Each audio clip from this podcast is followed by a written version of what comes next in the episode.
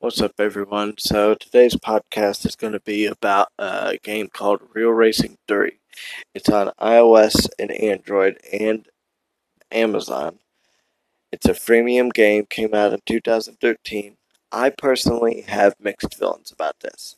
I love the game, but at the same time, the game ends up becoming hard because you got to come in first in the career mode in all races in order to have it 100% complete. I personally have only got 2% done, and I've been playing 4 months now. So this game, at first it's easy because you're like, okay, you get your car, you VIP pass it, which means that you don't have to wait.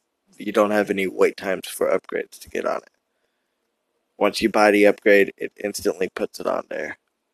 No waiting 4 to 10 or 20 or an hour long.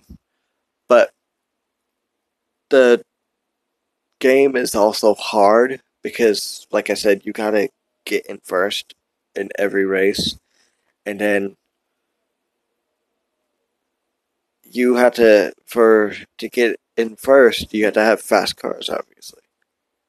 And the faster cars like 911 Porsches and stuff like that, they cost actual gold or credits, which you only get if you level up or pay for them or log in each day and you get a certain amount of credits or 20% fame or 100% fame or whatever, or money. Each day it's one of those three things. But the game makes you pay for the stuff. Unless you want to wait forever, that's the only way to not have to pay. I paid a lot on this game so far, and I know what you're thinking. Well, why pay for a game? Why am I wanting to play Real Racing 3 when there's Forza on the Xbox or Gran Turismo or Mario Kart? Well, it's because it's a mobile game, and you can't take, unless you're playing on a Switch, you can't take those other games with you. So,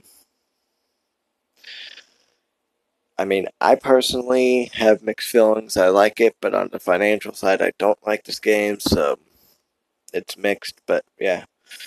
Have a good day, guys.